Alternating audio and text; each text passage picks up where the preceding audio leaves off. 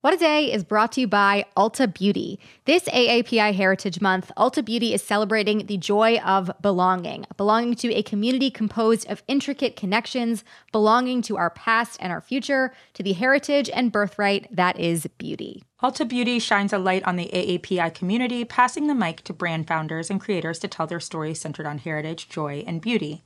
They carry AAPI owned and founded brands like Live Tinted, Peach and Lily, Glamnetic, Tree Hut, and more. Shop AAPI owned and founded brands at Ulta Beauty stores and Ulta.com.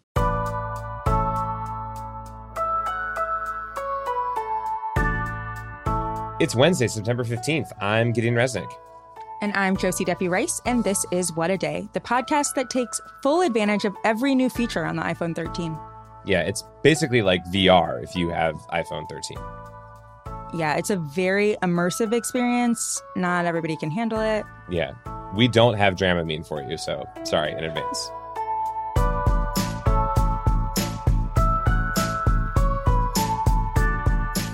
On today's show, the poverty rate falls to its lowest level ever, according to the Census Bureau. Plus, some scientists say they're going to Jurassic Park up a woolly mammoth. Mm, that could only turn out well. But first, there are innumerable local and state elections and primaries that are happening across the country seemingly all the time that you might not always hear about. Just yesterday, for instance, there was the California gubernatorial recall. You did hear about that from us.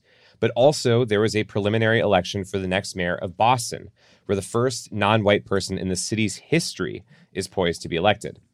So, today we're going to kick off a new series of conversations that highlight candidates running in these kinds of races across the country, what they stand for, and what the issues are that are animating their cities and states. Today, a very exciting one India Walton. She shocked the Democratic establishment in late June when the former nurse in Buffalo, New York, defeated incumbent Mayor Byron Brown in the primary. Should she win this November, which she is highly favored to, Walton would be the first woman to ever lead the second largest city in New York State and the first self identified socialist to lead a major American city in over 50 years. It's yeah. remarkable. It really is. And for all of those reasons we mentioned, Walton has faced a lot of opposition in the weeks since her primary win. In just recent days, two judges ordered the Erie County Board of Elections to put Byron Brown on the ballot as an independent. That was even after he had missed the state deadline for filing. Walton and others have filed appeals against the ruling, and her campaign told me they expect a resolution in the days to come. Now, before all that happened, I spoke with Walton earlier this summer about her vision for the city, her personal story, the pandemic's effects on wealth inequality, and more. And I first asked her how that primary victory felt. I knew that we were doing something that was historic and monumental for Buffalo, but I had no idea that it would take on sort of this life of its own. People recognize me, even places outside of Buffalo. There's sort of this fandom that's happening. So it's been um, both great and a little bit shocking. I'm sure that this has come up quite a bit, but what do you think when you hear people saying that you could likely be the first woman to lead Buffalo, first socialist mayor of a major city in more than 50 years? Are those kind of played out at this point when people are asking you? It doesn't really matter to me. I mm-hmm. think what matters most is that I'm going to be able to create change for so many people and knowing that my platform is centered around lifting people out of poverty and creating pathways to a quality life uh, is, is what's most important to me. Those other things are kind of cool. Um, those are things that my eventual grandchildren might care about. But for me, it's about doing the work. And to that point, um, when you were actually campaigning and when you're continuing to campaign, what elements of your personal identity do you think were most front and center in your conversations with voters in Buffalo? I think that my life is sort of a perfect storm of relatability I'm from Buffalo. I grew up here, grew up poor. You know, I dropped out of high school. I'm a teenage mom. Like this story is remarkable to some people, but to a lot of people in Buffalo, it's just an average story. And I think it also is inspirational that I have overcome so many challenges. And I think that being from this community and having having experienced all of the challenges and then saying we're going to work together to do something about it is a believable story, right? It's not a politician trying to sell you something. It is a community member planning alongside other community people. And you're talking about doing something about it. Um, if you win the general election, what are some of the first priorities that you want to do straight off the jump for the city? I'm excited about a true participatory budgeting process where you know, my administration is not unilaterally deciding for people how resources are allocated, but going mm-hmm. to community and saying, you know, how do we spend um, spend our money? And um, I think the the last thing I'll say is I'm looking forward to trialing a basic minimum income program for uh, individuals in Buffalo in the ALICE population, the um, asset limited, income constrained employed category, those people who are right there at that benefits cliff, um, who make just enough money to not qualify for benefits, but not quite enough um, to move up the socioeconomic stack, uh, ladder. That's super interesting. Can you um, unpack that a little bit more for our audience? Like, what would the actual um, income look like? How would it work? The population that I would be looking to target are people who, like I said, don't have quite enough income um, to make it. So you give them a few extra hundred bucks a month, no strings mm-hmm. attached. They voluntarily report what they do with those allocations. And the info out of Stockton said that uh, people typically bought beds for the children, healthier mm-hmm. food, um, paid off debt, put their children in extracurricular activities. They did very um, positive and productive things with the funding. So I'm interested to to pilot a program like that here in Buffalo, um, and also collect that data to see what happens when you do help people get over that last little hurdle. Yeah, absolutely. And also on the the funding point, um, I think this was in the New York Times that you were talking about the actual phrase defund the police is not the exact word you most often use when talking about what you want to do with the city's police department. Why is that? And do you think there's a lesson there in terms of how leaders communicate their intents with constituents? Absolutely do. Um, there's a lot of jargony language um, totally. that average people really don't understand. So I try and break things down so that they make sense. Because what does defund the police even mean, right? It sounds scary if you're not a part of our social justice community. And I like to explain things fully, right? We can cut excess spending from all of our budgets. We can allocate those resources to more useful places like youth programming, job skills training, fully funding mental health services, and things like that. I think a lot of people have been sort of thinking about this in the last year or so, but how, if at all, has the pandemic and this sort of mass uprising that we saw against racism and police brutality changed American politics? Is this like something that you think is a temporary type situation? Is this like a total rethinking of where we are and where we're going? I think the pandemic was a magnifying glass for so many inequities and injustices that we've been watching for the last century, right? Mm-hmm. Um, we're telling them to wash their hands to stay healthy and they don't have running water in their homes. Um, mm-hmm. Our children are learning virtually, and we have this huge digital divide. We don't even have access to high speed internet still in 2021, right? It's my prayer that things never go back to normal. And I think that we are heading down the pathway to things like universal health care, to free higher education, to broadband as a public utility. I think these are things that we've discovered not only make sense, but are also possible um, when we have the political will. I also did get some audience cues um, from the good people of Buffalo. So I want to ask a couple of these this was from uh, user Callie Grace. She said, So many Buffalo communities need help and change, but I have known them to be places that prefer to stick with the devils they know. How does Ms. Walton think that she can get everyone on board um, with some of these such incredible changes?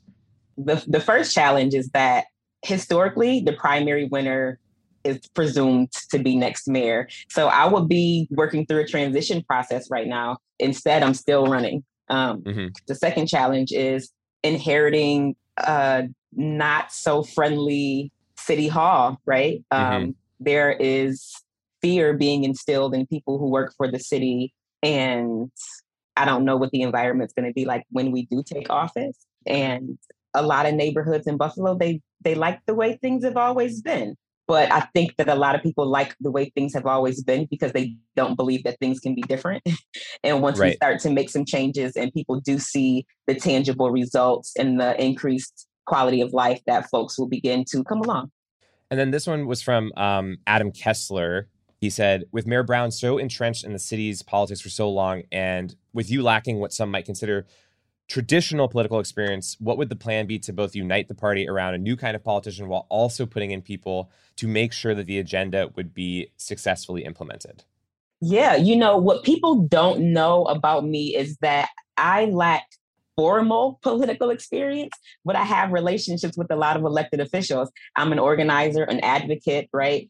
I was a nonprofit director of the Fruit Belt Community Land Trust, where I had to work directly with city officials and, and staff to, to get land to build housing. You know, I, I worked on statewide campaigns on bail reform and legalizing adult use cannabis. So I'm familiar with our state level legislators. Um, so there's already a foundational relationship that I have with all of these folks, and I believe that uh, that many of our electeds want to genuinely do what's right for people, and I do too. So I think that we're going to work really, really well together. But I, I, think it's mostly centered around relationship building. And then one more. This is from Ben uh, Verdi. His question is with the developers coming into the city. He said Byron Brown just let developers in, but that money largely doesn't stick around in Buffalo. So, do you have a plan to have those developers come into the city and make sure that that money generated actually stays in Buffalo? I do, um, and that's that's the thing about um, doing community work for so long and working on policies and and thinking about things like community benefits agreements, um, ensuring that we have organized labor on on jobs in the workforce and making sure that we do prioritize local businesses and do development that is based and rooted in hyper localism in communities and letting neighborhoods make decisions on behalf of themselves. Um, it's it's going to be great and the potential for citywide land trusts and community control i am just super excited to be able to implement some of those ideas yeah, that was my conversation with India Walton, who is poised to be the next mayor of Buffalo, New York. She's really awesome. Uh, great conversation. The mayoral election in Buffalo is November 2nd, which we will continue to follow. And there will be more conversations with candidates to come, including questions we want to hear from you if these folks are going to show up on your ballot. And that's the latest for now.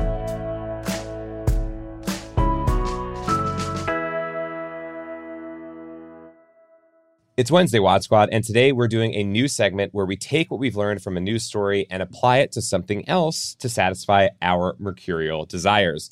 It is called This But For That. This But For That. uh, unbelievable. Is that my voice? The listeners will tell. Um, disturbing nonetheless, but I'm invigorated. One of the only animals brave enough to combine tusks and fur could be making a comeback. A startup called Colossal has raised $15 million in private funding to bring woolly mammoths back from extinction.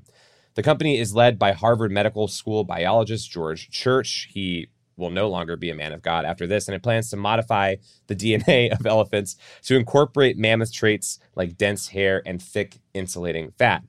If they're able mm-hmm. to accomplish that before God strikes them down with lightning, then they'll produce modified elephant slash mammoth embryos and eventually a whole population of the animals. Apart from being really cool and vaguely twisted, Dr. Church says there's also an environmental incentive for this research. Through a variety of innate behaviors, woolly mammoths could theoretically help turn tundras, which emit carbon dioxide, into grasslands, which trap CO2. It seems like one of the top 10 most inefficient ways to save the planet. But hey, I do not work at Harvard Medical School. Anyway, this story showed us that scientists are bringing things back from the dead. So, Josie, what should they resurrect next? Okay, so first, I'd like to see them use this technology to bring back the CDs that used to come with cereal boxes that let you mm. install AOL, and they always had like a character from Friends on it. Mm. Hopefully, Chandler. Mm-hmm. We always hope for Chandler. That is great. Yeah. Good to Team limit Chandler. internet access to people who have just eaten cereal. Uh, you need to yes. be energized, full of sugar, and focused. What else? I'd also like scientists to use DNA modification to bring back knowing more than like one other person's phone number. yes. Like I um, should know my husband's phone number, you know, and I don't think I do. You probably should, yeah. And I, I mean, one should. one way to do it would be taking phone number rich boomer DNA that has been festering for years, mm-hmm, not doing mm-hmm. that much, mm-hmm. injecting it into you know soft smartphone dependent millennial brains like ours. Yeah, that's always a good idea. Just mix the boomers and the millennials. Mm-hmm. What else are you thinking? Okay, so if they're bringing back extinct animals, I think they should be teacup size so we can maybe have them as pets. Mm-hmm. That was this, but for that. This, but for that. Mm-hmm. Uh, demonic. We'll be back after some ads. What a Day is brought to you by Bouqs. This Mother's Day, give mom her flowers. She absolutely deserves the best, and that's why you should send her farm fresh flowers from Bouqs. That's short for bouquets.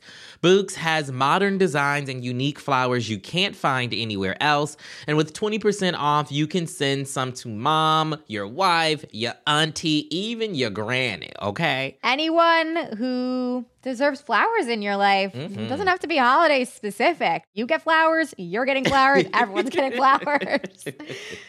Go to Bouqs.com and use promo code WAD for 25% off. That is B O U Q com, promo code WAD, Bouqs, promo code WAD. What a Day is brought to you by Fast Growing Trees. Fast Growing Trees is the biggest online nursery in the US with more than 10,000 different kinds of plants and over 2 million happy customers. They have everything you could possibly want, like fruit trees, palm trees, evergreens, houseplants, and so much more. Plus, fast growing trees makes it easy to order online, and your plants are shipped directly to your door in one to two days. And along with their 30 day Alive and Thrive guarantee, they offer free plant consultation forever. We love fast growing trees here. I keep telling you that the mini plants that I've gotten from these folks are yet hanging on. Um, and that's not because I have a green thumb, okay? This spring, fast growing trees, they have the best deals online, up to half off on select plants and other deals.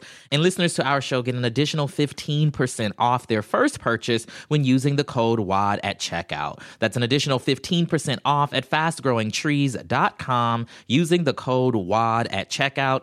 Fastgrowingtrees.com, code WAD. Offer is valid for a limited time. Terms and conditions may apply. This show is sponsored by BetterHelp. Therapy is a safe space to get things off your chest and to work through whatever's weighing you down. If you're thinking of starting therapy, give BetterHelp a try. It's entirely online and designed to be convenient, flexible, and suited to your schedule. Just fill out a brief questionnaire to get matched with a licensed therapist and switch therapists anytime for no additional charge therapy is great for you know you know that thing that just is like sitting on your shoulder you can't get over it and you just sometimes need somebody to talk through it with? Therapy can be helpful for that you all okay? You got to get it off your chest you know? And you can do that with betterhelp. So visit betterhelp.com slash wad today to get 10% off your first month. That's 10% off your first month at betterhelp h-e-l-p dot com slash wad let's wrap up with some headlines. Headlines. The Gulf Coast is getting drenched once again.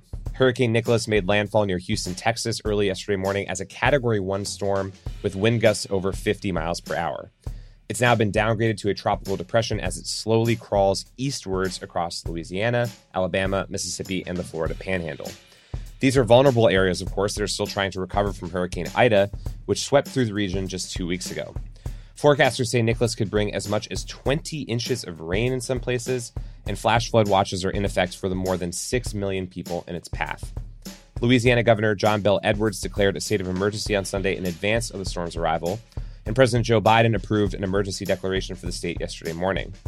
As of Tuesday night, over 220,000 customers were without power in both Texas and Louisiana. Gosh, just relentless for Louisiana. Just devastating.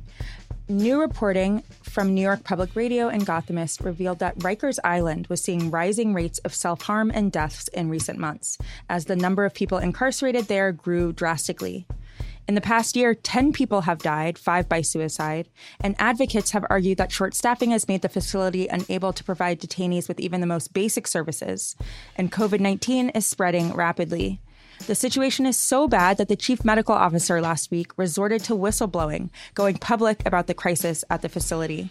Wow. Local lawmakers in New York visited Rikers Island earlier this week to pressure authorities to take action on the dismal and inhumane conditions at the jail. Officials overwhelmingly described the situation there as horrific after going on a tour and speaking to incarcerated people firsthand. They are now calling on Mayor Bill de Blasio to release more inmates in order to decrease the number of detainees per staff member. In other news, the Department of Justice is launching a civil rights investigation into prisons in Georgia, which will focus on the mistreatment of incarcerated people and violence faced by queer and trans detainees. Hmm. The next time someone mentions the term federal debt to you, here's something you can say besides, I'm sorry, my Uber is here and I have to leave right now. The U.S. Census Bureau reported on Tuesday that poverty fell to 9.1% in the U.S. in 2020. That was once government relief efforts were accounted for. That is below the 11.8% recorded in 2019, and in fact, the lowest rate on record. Almost 8.5 million people were lifted out of poverty last year, according to the data. And then, in totally, completely unrelated news, the $3.5 trillion Democratic reconciliation package is still taking shape, but it has the potential to take some COVID era relief benefits like the child tax credit for one and make them permanent. Some members of Congress have objected to paying for the package with the federal government's money, which to me suggests they might be open to paying with their own money instead. I'm proposing we do a bling ring on their homes now and figure out the rest of the details later. I love it. It's the American way. Senate Democrats reached an agreement on a voting rights bill yesterday, which is aimed at combating voter suppression laws in Republican states across the country. Named the Freedom to Vote Act, the bill is a Manchin proofed, read very watered down, mm. version of the For the People Act, which got shot down in June. Senator Manchin is one of the bill's chief authors, and it drops some key elements of its predecessor, like restructuring the FEC and public funding for congressional elections. The new measure does set national standards for ballot access, but it also calls for the creation of a voter ID requirement, which would discourage voters of color and lower income voters. Republicans in the Senate, unsurprisingly, did not express support for the measure in keeping with their belief that democracy works best when the smallest number of people are involved. In order for the bill to have any chance to pass the Senate without Republican support, big changes to filibuster rules will be necessary, which will inevitably give Manchin another chance to remind everyone he didn't get elected to make friends, and our resentment only makes him stronger. Mm. Honestly, at this point, name all of the bills after Manchin. If he votes against himself, uh, I'll, I'll be surprised. And those are the headlines. One more thing before we go America Dissected turns 100 episodes old this week. Congratulations. And to celebrate, you can join host Dr. Abdul El-Sayed for a discussion with this land host, Rebecca Nagle, on how Native Americans were able to go from being one of the hardest hit communities by COVID to now one of the most vaccinated.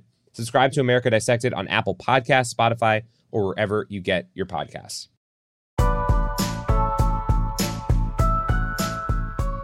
That is all for today. If you like the show, make sure you subscribe, leave a review, resurrect a woolly beast, and tell your friends to listen. And if you are into reading and not just the installation instructions on an AOL free trial CD like I am, What a Day is also a nightly newsletter. So check it out and subscribe at crooked.com slash subscribe. I'm Josie Duffy Rice. I'm Gideon Resnick. And, and happy, happy, first, birthday, birthday Rami. Aw, my daughter turns one today, and I'm very excited. Yes, we, we are too. And really, it's my birthday when you think about it.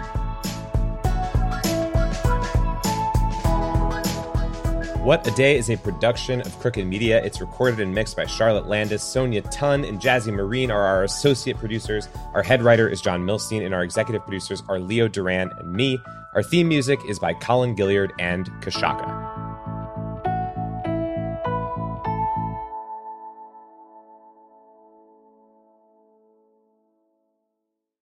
As a chef and a restaurant owner, I'm as meticulous about my cookware as I am about my ingredients. That's why I love Made in Cookware. Each pan they make isn't just designed to perform, it's crafted to last. As a mom, I love that I can trust Made in. It's made from the world's finest materials, so I can feel good about what I'm feeding my family. I'm Chef Brooke Williamson, and I use Made in Cookware. I'm Oren Segal, and I've been fighting extremism, anti Semitism, and hate for more than 20 years. You should subscribe to our podcast, Extremely, to get a unique perspective on the daily work and the people who have dedicated their lives to exposing, fighting, and disrupting extremism, anti Semitism, and all forms of hate. We bring you the stories of people and communities not only impacted by hate, but who offer new perspectives and ways to push back. You can find Extremely wherever you listen to podcasts.